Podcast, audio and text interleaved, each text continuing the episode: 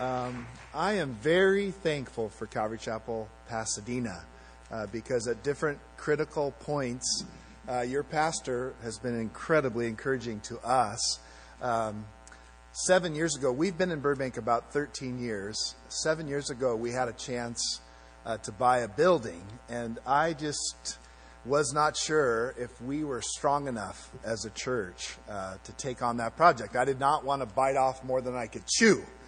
And so I reached out to Pastor uh, Xavier, and I came over, and he um, he really encouraged me. You know, he talked about, he told me your story of this church and how God led you, and how you bought this property and developed it. And you know, I, I just said, but I don't know. I just don't know if we have enough people to take this on. And he said, well, how many do you have? I said, well, it's about three hundred people.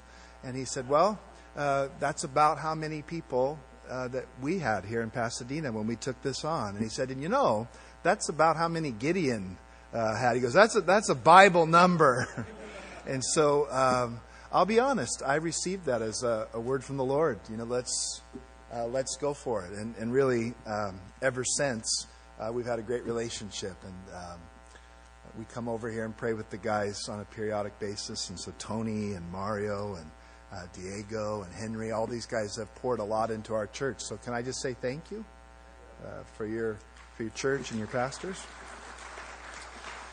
So uh, if you got your Bible, tonight I'm going to be in Matthew chapter two. Matthew chapter two, and I'm just going to, I want to pray a blessing on you and your pastor here before I begin. Well, Father, uh, we want to worship you tonight, and, and I just thank you for the opportunity to sing and to praise you and to worship you tonight. And Lord, we are just saying, uh, you are the Lord. Uh, you are the Lord of us. You're the Lord of the church. You build the church. And it's amazing what you have done here in Pasadena. And Lord, the testimony of this church has gone out. It's encouraged us, and, and Lord, it, you've used this church to help us in Burbank, and I thank you for that. Lord, specifically, I pray tonight that um, this little break for Pastor Xavier would be a wonderful time. Uh, would you recharge him? I, I pray that these days of rest would just uh, fill him to overflowing and, and renew him in the ministry. Lord, that he would just uh, be filled with the Holy Spirit and the Word of God, and just faithful to the calling to teach the Word. And I thank you for his family and for his kids, his grandkids. And Lord, would you bless all of them in this break? And Lord, for us tonight, we just open the Word with uh, an expectation that you will speak to us. And I pray that the same Holy Spirit that inspired Matthew to write these words uh, now would come upon us and illumine the Word. And, and you would speak to us tonight. You would encourage us. In Jesus' name. Amen. Matthew chapter two, I'm going to start uh, reading there in verse one. Now, after Jesus uh, was born in Bethlehem of Judea, in the days of Herod the king, behold, wise men from the east came to Jerusalem, saying, where is he who's been born, King of the Jews? For we have seen his star in the east and have come uh, to worship him. I want to encourage you uh, to stay focused uh, on Jesus. And in particular, this whole month of December, uh, to worship Jesus. And it just seems like that is not easy to do, right? Uh, we have a whole uh, world full of distractions and the things that just, in many ways, could overwhelm you and take your focus off Jesus. And uh, the season that should be a blessing and a time of worship uh, can just be drained out of us because of all the busyness and like that. And I, I was drawn to this passage because, to me, the wise men represent one of the, the purest examples of worship in the Bible. And I think the, the core reason is that for them to worship Jesus as a baby, Uh, there's really nothing obvious in, in the physical that they could receive in return. And so they travel a long way and bring costly gifts to a little baby who can really not even speak back to them, right? There's nothing he can give in return. And that, that makes worship pure, right? It's a pure sacrifice, a pure offering. And I just feel like there are many things um, in this chapter that show us, you know, how to keep it simple, how, how to, to focus on Jesus and how to worship him in a way that, you know, honors God. Now, the first thing I notice here in these, these first couple verses is that, you know, there are things missing. Uh, tradition says all these different things. In fact, I, you know, I enjoy uh, unpacking the Christmas box. You guys have a Christmas box? You bring it out. And uh, I enjoy when we, you know, we have a little nativity set with all the pieces. And uh, my kids will fight over that. They they want to set it up a certain way, and what they're doing is uh, you know, they're retelling the story. And so you've got your wise men, but then you've got your camels. Anybody know what I'm talking about? Uh, but you know, the problem is, where are they? Right? We don't see camels. Uh, we often think of three wise men. The Bible doesn't say uh, how many there are. It just says wise men. Uh, I'm thinking, where are the shepherds? No shepherds here in Matthew two. Uh, they've come and gone. There's no sheep. Um, There's not even a manger in Matthew two. As we keep reading, Jesus will be referred to as a young child. Uh, this story happens after. It's not mixed together with what happened with the shepherds. And uh, so there's not a manger. And you could say there's not even really a baby. We have more a young child, an infant. It, it happens later. And what happens is tradition sort of uh, mixes all in. And there's things that aren't there. Uh, and tradition has a way of doing that. There are things that, um, well, tradition has a way of limiting uh, worship. We think that uh, you need certain things and it has to be done in a certain way. You know, even for us, uh, we can think that, you know, we will limit worship to a certain style of music. Or you, in Calvary Chapel, we need to have guitars, right? If we don't have guitars, it's not worship. Or uh, if it's not at church, Uh, how can I worship? And yet, uh, the Bible teaching on worship, the truth about worship, is much better than the tradition. Uh, even in this story, uh, it's very likely that the truth is that these wise men, that, that phrase, it's one word in the Greek, magi, are probably connected uh, back with the book of Daniel, where it talks about wise men and kingmakers. And that these prophets, they were probably influenced by uh, the prophet Daniel. And as they come, uh, they're probably not on camels, right? They're probably on white Arabian horses. And they've come, you know, to anoint a king. And, and the truth of the story, probably far more dramatic and dynamic than, than the traditions. And truth truth is like that. It's better, right? If you could, could you flip over to John chapter four? And I want to read something Jesus said about worship.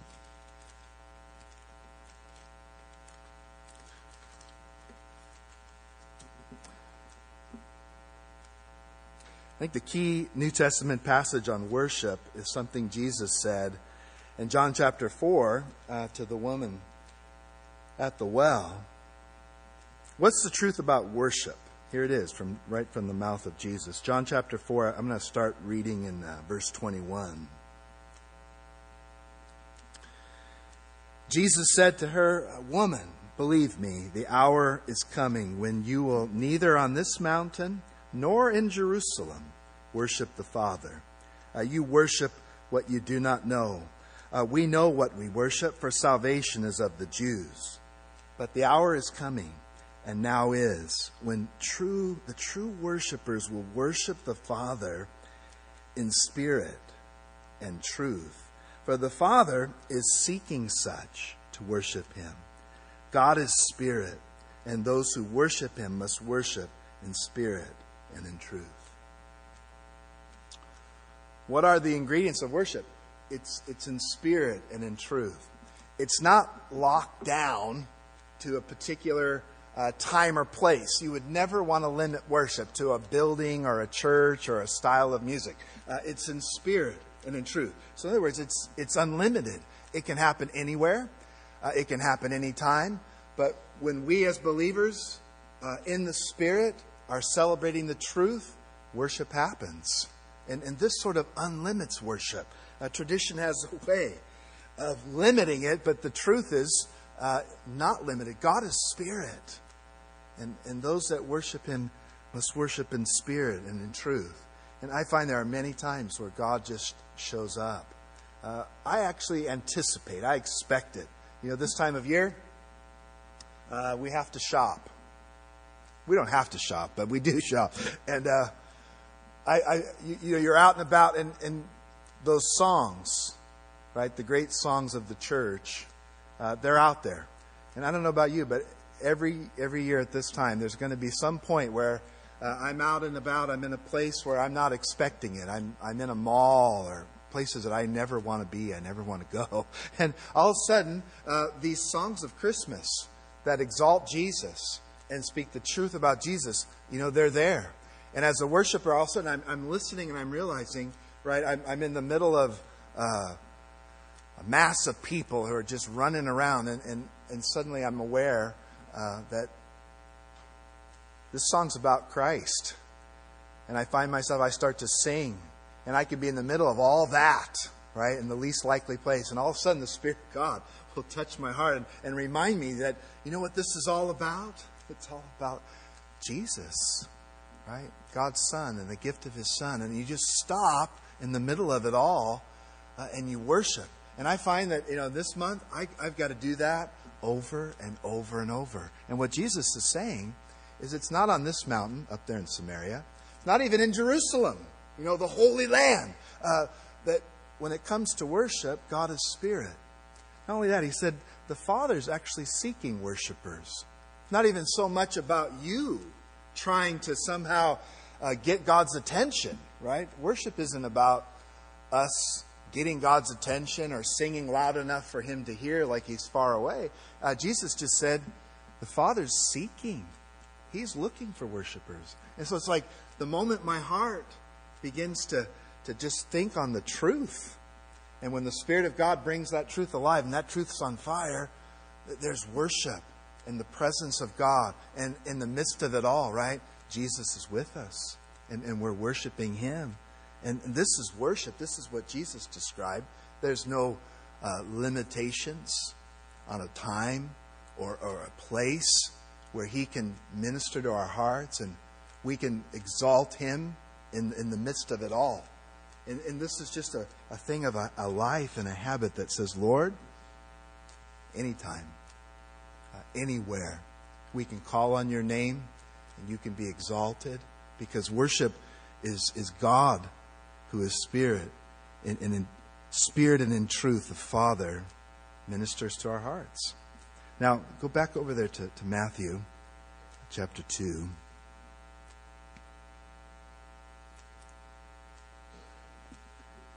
And we're there in verse three. When Herod the king heard this, uh, he was troubled, and all Jerusalem with him. And when he had gathered all the, the chief priests and scribes of the people together, he inquired of them where the Christ was to be born. And so they said to him, in Bethlehem of Judea. Uh, for thus it is written by the prophet, but you, Bethlehem, in the land of Judah, are not the least among the rulers of Judah. For out of you shall come a ruler who will shepherd my people, Israel. I've always found this really surprising. Uh, when Herod asks the, the leaders where Christ would be born, that they actually knew the answer. And you, you know this is the prophet Micah, chapter five and verse two. Uh, they know where the Christ would be born. And you would think, right, that there would be uh, a watch, you know, that there would be an eye on Bethlehem and a passion. But we don't have any evidence of that. But they did know the Scriptures and they knew the right answer. And this phrase, uh, verse five, uh, it is written. You could say that that becomes the key phrase of the book of Matthew. Uh, Matthew, more than the other four Gospels, is quoting the Old Testament over and over. And Jesus at every turn, when He is answering a question or preaching, uh, this phrase this comes out of His mouth over and over. It is written. Uh, Jesus had the Bible in Him, and for every answer to every question, right? Uh, this is what the Bible says, and this is what we need to do. And I would say, especially, again, regarding worship, there are some people that feel like they can worship God any way they want to.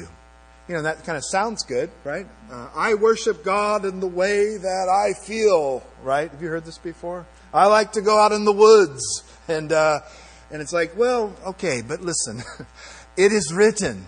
Uh, the Scriptures teach us about worship and about who God is. The, the Scriptures talk about in spirit and in truth. And it's the source of truth. And if we're going to worship God and really connect with God and know God, you better have your Bible open.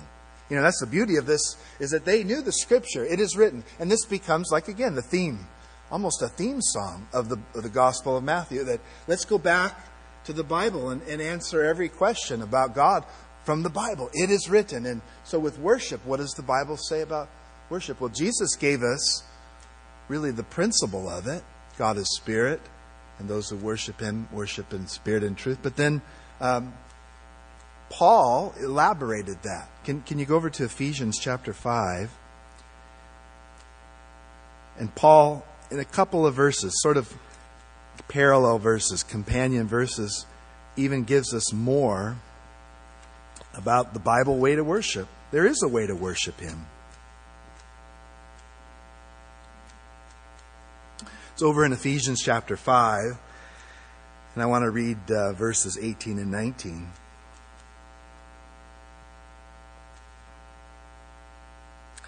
Ephesians five eighteen, it says, "Do not be drunk with wine, in which is dissipation, but be filled with the Spirit, speaking to one another in psalms and hymns and spiritual songs, singing, making melody in your heart to the Lord." You want to connect verses eighteen and nineteen. Uh, Paul's saying, be filled with the Spirit. But but how, how can that happen? Well, one way. Uh, you can sing. And specifically, he talks about psalms and hymns and spiritual songs. Psalms would be the Old Testament psalms. Hymns is a kind of poetry. That's what the word means. It's a lyric. And then spiritual songs maybe are these more spontaneous, simpler songs. And he's saying that these things, as you begin to sing, right, that you can be filled with the Spirit, singing, right? Now, let's compare that over. Go over to Colossians, which is nearby, another book or two away. Colossians three sixteen. Paul says almost the same thing, but he gives us just a little more truth. Uh, Colossians three sixteen, he says it like this. "Let the word of Christ dwell in you richly in all wisdom, teaching and admonishing one another in psalms and hymns and spiritual songs, singing with grace in your hearts to the Lord." He adds this thought that you can also be filled with the word of Christ, singing. And, and you know that, right? That, that when you put Scripture or truth in your heart with just a, a melody attached, it tends to stick, right? Uh, one thing I really miss about a lot of the modern songs is we don't sing Scripture songs as much as we used to. Anybody say amen? What? I'm not going to call out any songwriters by name, but man, we used to, that was all we used to do, right? In the early days was we would just take truth. Let the word of Christ uh, dwell in you richly. We would take truth and Scriptures and just put a melody with them. That's what this is talking about. And, you know, if we were to have a competition tonight of, of Scripture memorization, uh, I would probably win. And the reason is, is I know hundreds of these songs. And I would just, I would sing my way to victory, right? Because these, if you take the truth and the Scripture and you just put a little melody to it, right? You fill yourself up with truth. And that's what he's saying. Let the word uh, of Christ dwell in you richly. All wisdom, teaching, admonishing one another in psalms, hymns, spiritual songs, singing with grace in your hearts to the Lord. So you put these two things together, and Jesus gave the principle, spirit and truth, but Paul is actually kind of helping us as, as the church. Uh, how can you go about this? Well, in Ephesians, he said, be filled with the Spirit, singing. Here in Colossians, be Let the word of Christ dwell in you richly, singing. And so these two things together, right? If I have that truth in my heart, and as the Spirit of God just brings that truth alive, and I have this fire, worship is, is happening. And this just opens the whole door to what the Bible teaches about worship. Uh, specifically, right, in both verses, he talked about the Psalms. So in the middle of your Bible, I mean, almost right in the middle, you just open up. What do you, you got? You got one hundred fifty songs, examples of of praising God, and it's like an encyclopedia of, of worship and praise. And you have all this variety, right? Uh, some songs will say, "Shout unto God with the voice of triumph," right? You get as loud as you want to about this truth, right? And then other psalms, actually the psalm right next door, that's Psalm forty-seven. Shout. Psalm forty-six says, "Be still." So worship can be as, praise can be as loud as we want to be. It can be silent. But you have all the in-betweens, and you've got instruments. Anybody, any musicians in the house? I'm going to betray myself here, but uh, uh, it's in the Bible. Instruments and singers and choirs and harmony and melody and creativity. Six times it says, sing a new song unto the Lord. Should we be singing new songs? Right? When truth comes alive in us, is it okay for the church to give new expressions of old truth? When it's, when the Spirit of God makes something real and we sing a fresh song, right? Just all we're doing is a new, maybe a new melody. Can I say a new lick? Uh, a new, uh, just a new expression where the Spirit has made something alive. And so we write new songs. And actually every revival in the history of the church has been accompanied by new songs, where the truth that is in the Bible and does not change, it comes alive and it's it's it's born again in a, a new song to, to God. And this is this is what the Bible teaches. You know, we've just read the New Testament, some of the key scriptures on worship, but it, it leads you back into the Psalms that open up this whole encyclopedia of, of all these these ways of worshiping the Lord. And so the thing is that the way God helped us, and especially when we're together, you know, you, you can worship anytime, anywhere, you and the Lord, but when we're together, it just facilitates a song. We can do it together. And it's just, it's the Bible way. So the Bible way is a great way. I mean, it's beautiful, right? This, this, this teaching of, of worship. And, and when the Spirit of God takes that truth and, and suddenly people get excited about the Lord. This is this is the most natural thing in the world to want to sing. It's our it's our heritage. It's our gift from God. It's it's beautiful, and this is uh, this is a big key, right, for us. It's to sing back to God the truth that He's planted in our hearts. Now, there is warfare. I, I got to give you the whole truth here. Go back to Matthew two. Not everybody's happy when people are excited about the Lord.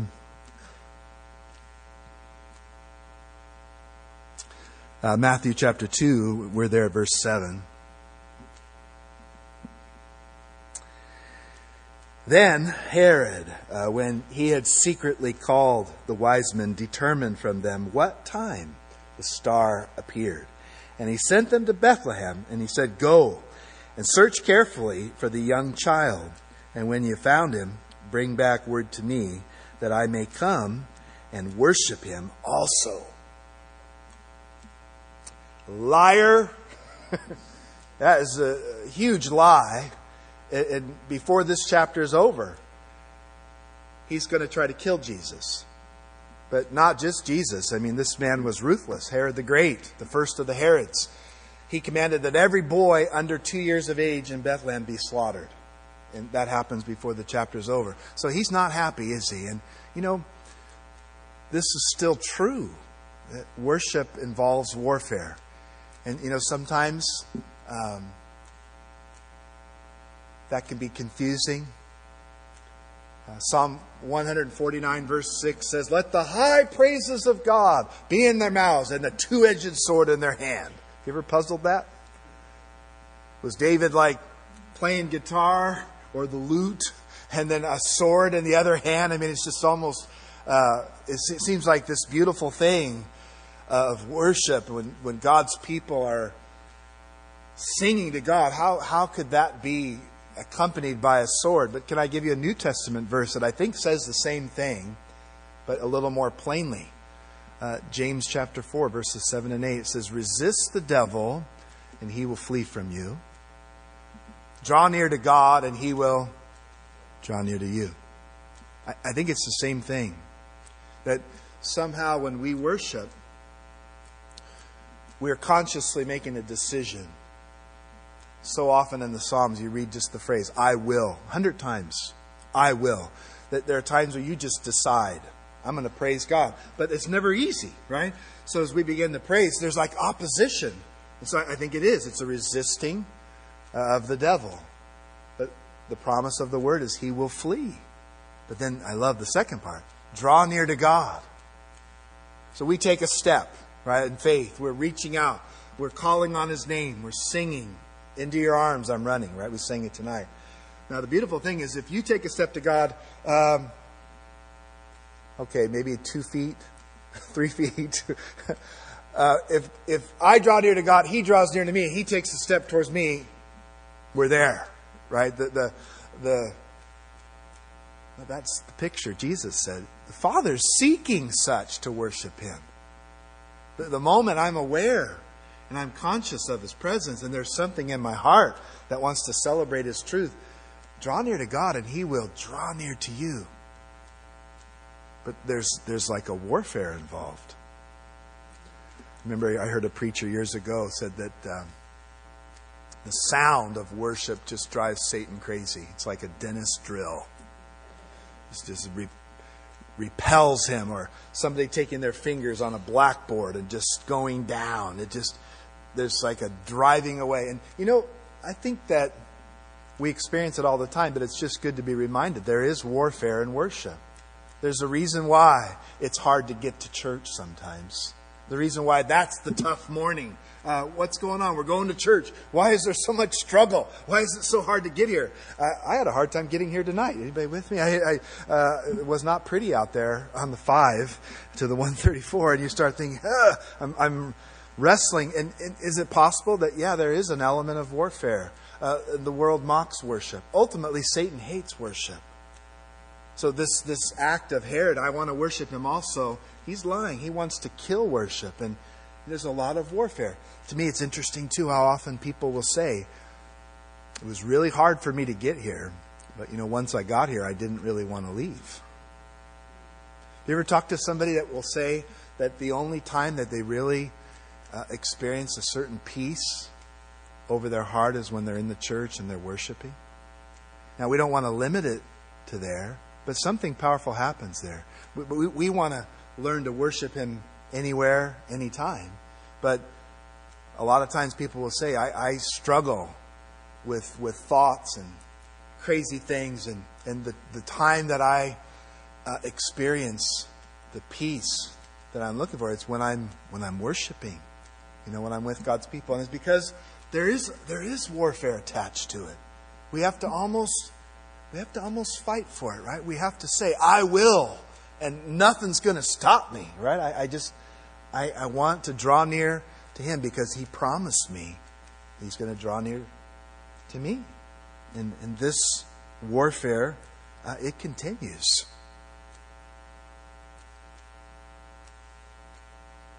Now, verse nine.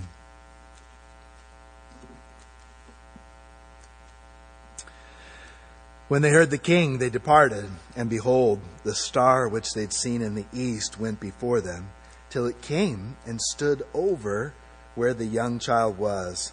And when they saw the star, they rejoiced with exceedingly great joy. You dive into those words and do the word studies. Um, it's explosive. You know, we read it and it sounds so stodgy.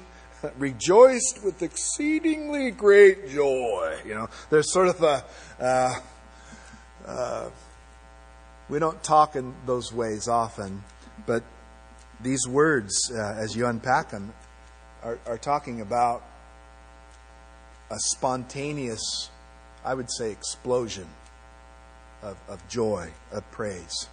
Uh, these wise men, if they did indeed come from Mesopotamia, from the east, they've traveled six hundred miles. It's a very long way. You know, as, and as they finally have come and have found him, this this rejoice with exceedingly great joy is is talking about just a sheer explosion, something of, of just spontaneous praise that goes well beyond. And it's the most natural thing in the world, right? If you've been searching and looking, who knows how many months that these men have traveled, they finally found it. And as they come, uh, the first note of this little worship service is just joy. And and this is what what we do. You know, we're made for this, but um, so often we don't understand it in, in, in how it works with worship. Uh, it's the most natural thing in the world to just explode with joy when something great happens. And, you know, this happens around us all the time, usually in the realm of sports. Um, buzzer beaters. I can't tell you the number of times I've been to a, a, a game and, and something just amazing happens in the last second, and people just lose their minds. Uh, I was at my son's basketball game. My son's thirteen. We were just playing a little game, and, and there couldn't have been more than twenty spectators there. And uh, there was a buzzer beater, and there was another dad and I there, and uh, both of us kind of have bellies. And uh, when this thing happened, and the, the our team won, we jumped up, and we did. It was not a chest bump. I'm not going to lie to you. Actually, it'd be physically impossible for the two of us to chest bump. So I'll just call it what it was. It was a belly bump, and uh, we were. It's possible that our feet were not even off the ground, but it, you know, it was like a semblance. It was a boom, and um, you just for there's there's like spontaneous moments of joy, and you know what? In, in that setting, everybody was doing that. Maybe not the belly part, but everybody was was was going crazy over just a little game. Uh, between some thirteen-year-old boys, and, and that's that's normal, right? That's what we say. And, and, and, and then I could give maybe a hundred examples of that, where in the world around us, when something really great happens, people will just explode with joy, and, it, and it's totally fine. But then somehow, if that gets done in the name of the Lord, or because God did something, or in the church, or then all of a sudden that's fanatical and that's weird, and you need to go to the doctor and get checked out. You know, you know, one of my favorite things is baptisms. Do you guys love baptisms? There's just something, at least for me, it's it's something so real. You know, that people are really identifying with Christ in a public way, and the testimonies that are always there behind those baptisms. And um, we uh, at our church, we go to a, a pool. There's a person in our church that has a, a really great big backyard with a big pool, and it's almost like a, a theater. And so we'll just bring as many people up there as we can, and you know, we'll baptize people. And um, usually I'm out in the water with my team, and we're baptizing people. But then uh, the worship team is there, and uh, as each person comes up out of the water, there's just a cheer. And it's not like a, you know, it's like a, yeah, yeah, like there's, there's a, there's just joy. And, and again, a lot of people there, they know the person being baptized, or they prayed for that person, or prodigals are coming home, the sons and the daughters. And um, it's so right. And you say, well, how do you know that that's the right thing? Well, the Bible says, doesn't it? Uh, Luke fifteen, and the, the parable, parables there, the lost sheep, the lost coin, the lost son. Specifically, doesn't it say that there's joy in heaven over every sinner that repents? That the angels in the presence of God are joyful when each one of these people comes home. And so it's it's exactly right that, man, if you if you experience that joy at, a, at a, a silly game, however pleasurable that is, if if the Lord is working and the Lord is doing something, you really have, right? There are just times where it would be exactly the right thing to do. And, and here I just wonder, you know. Tradition has these wise men, so wise that they, uh, it, it, it's almost hard to believe that this is what it says about them. But it, there it is, right? At the end of verse ten. They, who? These wise men uh, rejoiced with exceedingly great joy. I don't think it was silent and quiet. I think it was, it was thrilling. I don't know if the wise men did belly bumps or not, but my Bible says they rejoiced with exceedingly great joy. That after six hundred miles and however many months of searching, they found him, and there was just an explosion. And it was exactly the right thing. But it wasn't just that. Uh, verse eleven. And when they had come into the house, uh, they saw the young child with Mary, his mother, and fell down and worshipped him. And when they had opened their treasures, they presented gifts to him, gold, frankincense, and myrrh. It's hard to say, you know, that there is a pattern to worship. Uh, I'm fascinated by the Psalms. Uh, they're all kind of different. And yet there is frequently, you know, a picture of a person, uh, you know, enter his courts with praise and his gates with thanksgiving. And you, you see sometimes that progression of, you know, praising God loudly and for who he is, what he's done. But then uh, so often the worshiper will fall down. And you have here maybe that other piece, that other picture of it, that sometimes... Uh, being in the presence of God takes your breath away, where God is so real to you that you, you're speechless. And, and here, when they come in, uh, they fell down. The word worship is that. It, it means to prostrate yourself. And so the, the idea of praise, and there's so many words for praise in the Psalms. It, it's, it's not just one word. There are so many variations and so much creativity there. But generally, praise is a person just letting it out. There's a loudness to it. Lifting your hands and praising God. But then this word worship, it's it's a it's a word picture. You know, literally it's talking about a person falling down on their face. And isn't it amazing from Genesis to Revelation, when when people come in the presence of God, no one's standing. There's just people fall down in the presence of God, and they worship God and they begin to sing. We have we have songs of heaven in the book. Holy, holy, holy is the Lord God Almighty, who was and is and is to come. And this is what comes. And this is what happens here. There's just an explosion of joy. But then as they come closer and draw in, uh, they fell down and worshiped. And this is, this is the thing that really marks the wise men. Uh, there's nothing that they can receive in return.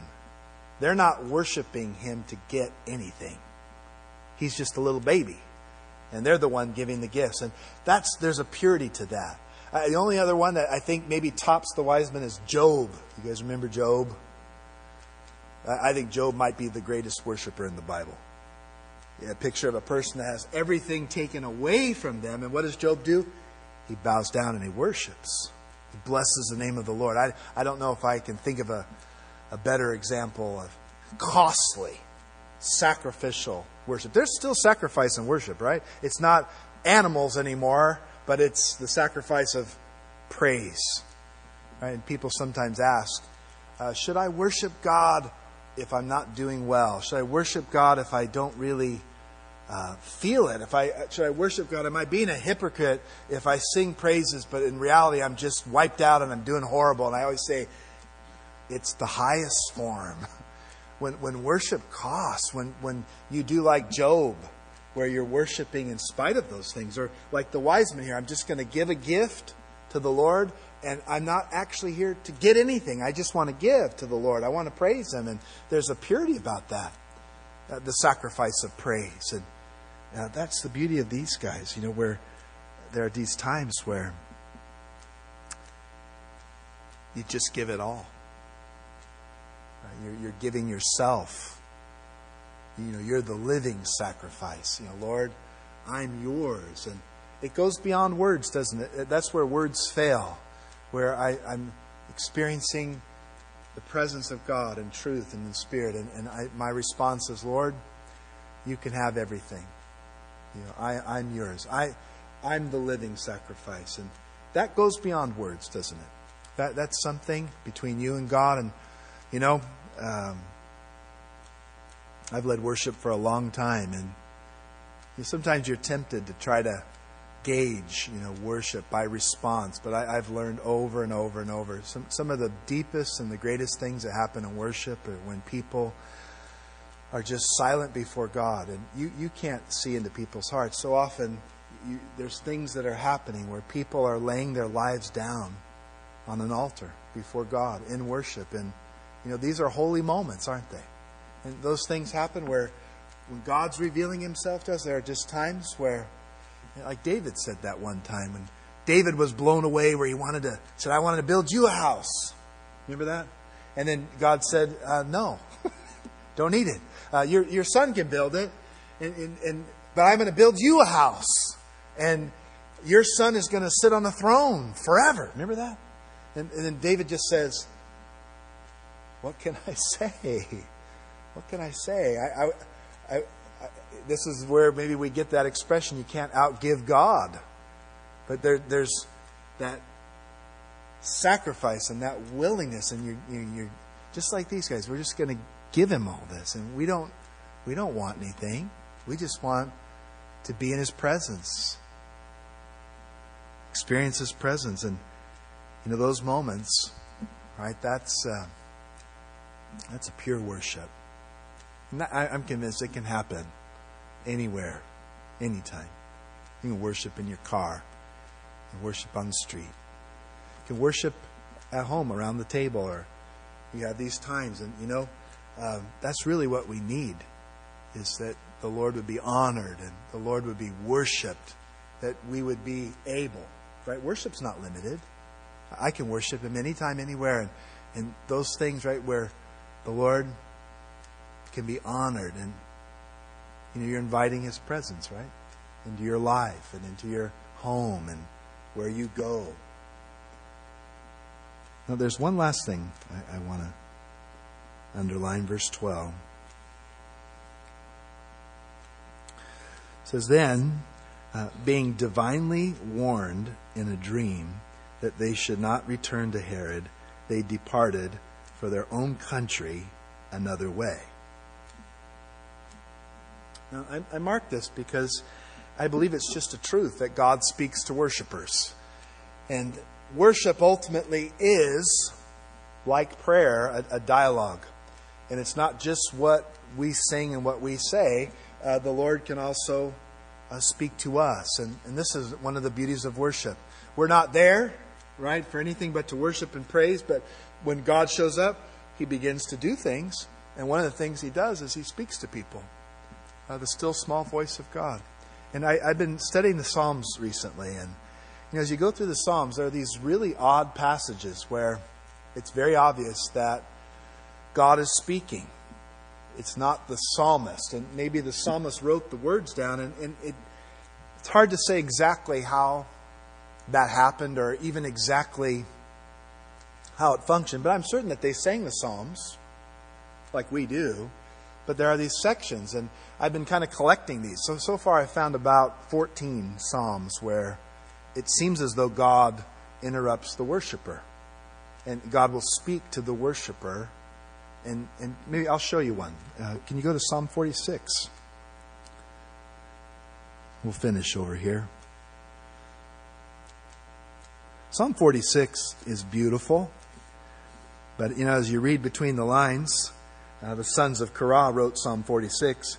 Um, there's obviously there's trouble going on, and they're pouring out their hearts in this song, and and they're being ministered to by the Lord. But then, you know, before the psalm is over, it's Psalm forty-six, verse ten. Maybe you've already marked it in your Bible, right? It's one of these great verses.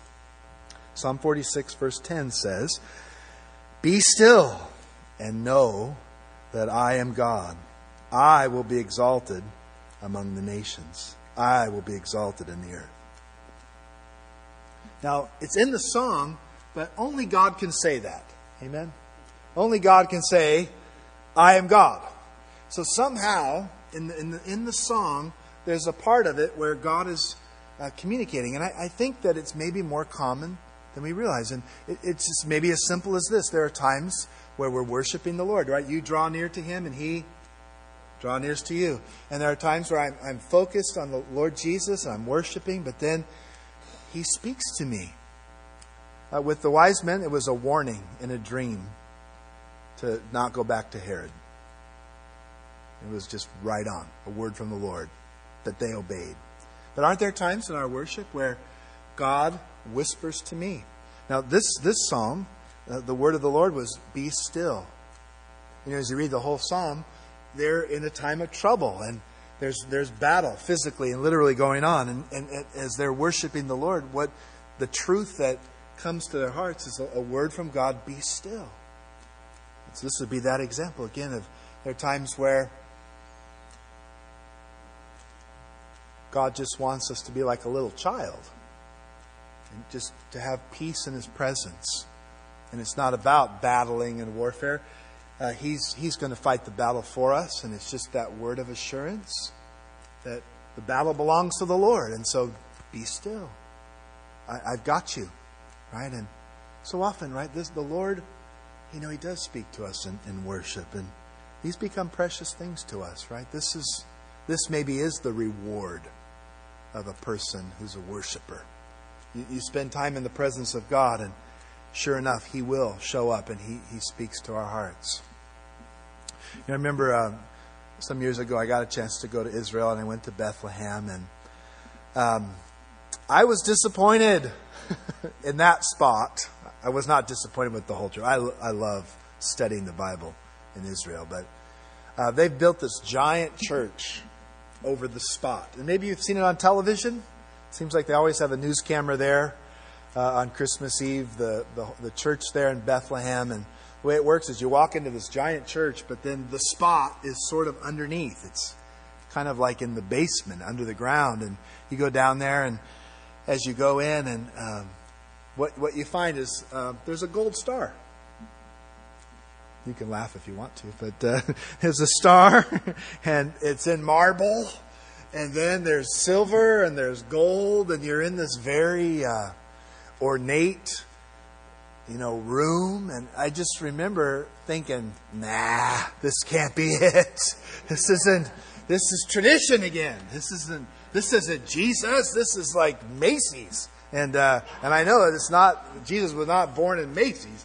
And then I, I'll be honest, this is what happened. It's just one of those moments, right? I was just so sort of uh, disappointed. I just kind of went down on the floor. I didn't, I wasn't, uh, wasn't being spiritual, right? I wasn't kneeling to pray. I think I actually just sat down on the floor, sort of disgusted with the whole thing. And as I sat there on the floor, um, I just looked up, and I, and I looked up. How many of you guys have been to Israel? Anybody? I know Pastor X. Yeah. So you've been there. I looked up, and, and uh, the ceiling was kind of covered. It wasn't a ceiling. It was rock. And it was black from all the candles and that stuff.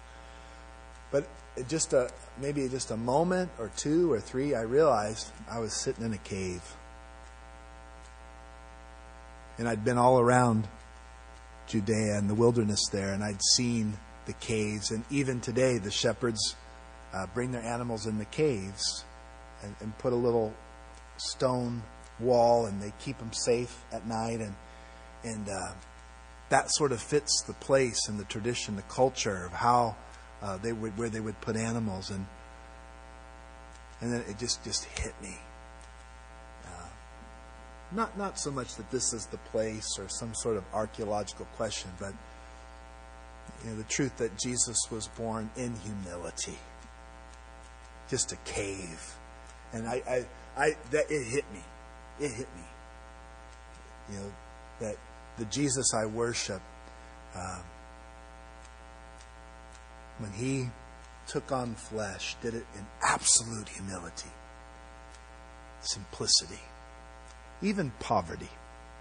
You know? and worship hit me. That's that's the one that I worship. This is the Jesus that I know.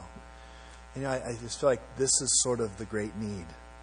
That um, it just seems like so many things that we do to celebrate Christmas completely obscure it.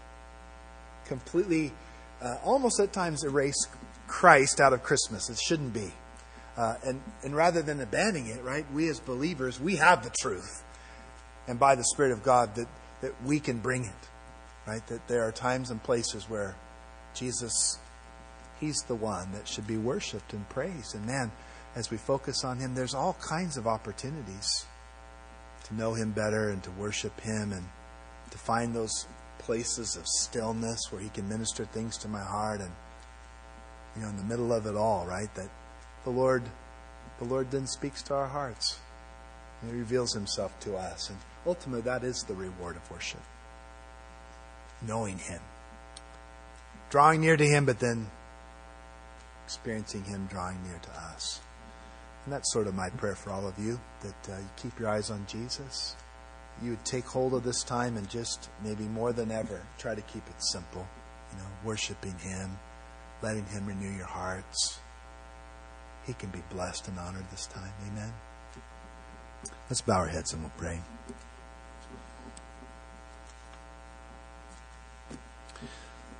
Well, Lord, the first thought that comes to mind is that worship is a battle. It just seems that there are things that would try to stop us. And um, we consciously, Lord, as we open the Bible, realize that that's, that's true. There's a warfare about it. And we need to decide. It's a matter of the will. And, and when we resist the devil, praise the Lord. The truth is he resi- he flees. And then when we draw near to you, the truth is we're, we're never alone. And Lord, I, I would pray the blessing, Lord, of just having Christ be the center and the focus of, of all of our, our activity, our busyness. That somehow we would stay so fixed on Jesus, and there would be many. My my prayer is so simple that for all my brothers and sisters here, there'd be many moments that you would just whisper, "Be still." We could experience, Lord, the grace and mercy. Lord, there are battles, but we know the battle belongs to the Lord, and we realize too so often while we're uh, praying, we're worshiping. Uh, the answer is already on the way. That you spoke by the angel of Daniel. You said, from the moment you started to pray, you know, I was sent, and the battle was being fought. And Lord, we realize that uh, you fight for us. That you, you're the Lord, worthy of worship, mighty in battle, victorious. Lord, you're the one that we need to follow and tune into to hear your voice. And I, I pray. Heavens would be open. I pray that your blessings from heaven would just fall upon this congregation. Lord, full of truth, but that truth would be on fire in the Spirit as we worship you. And I pray these things in Jesus' name. Amen.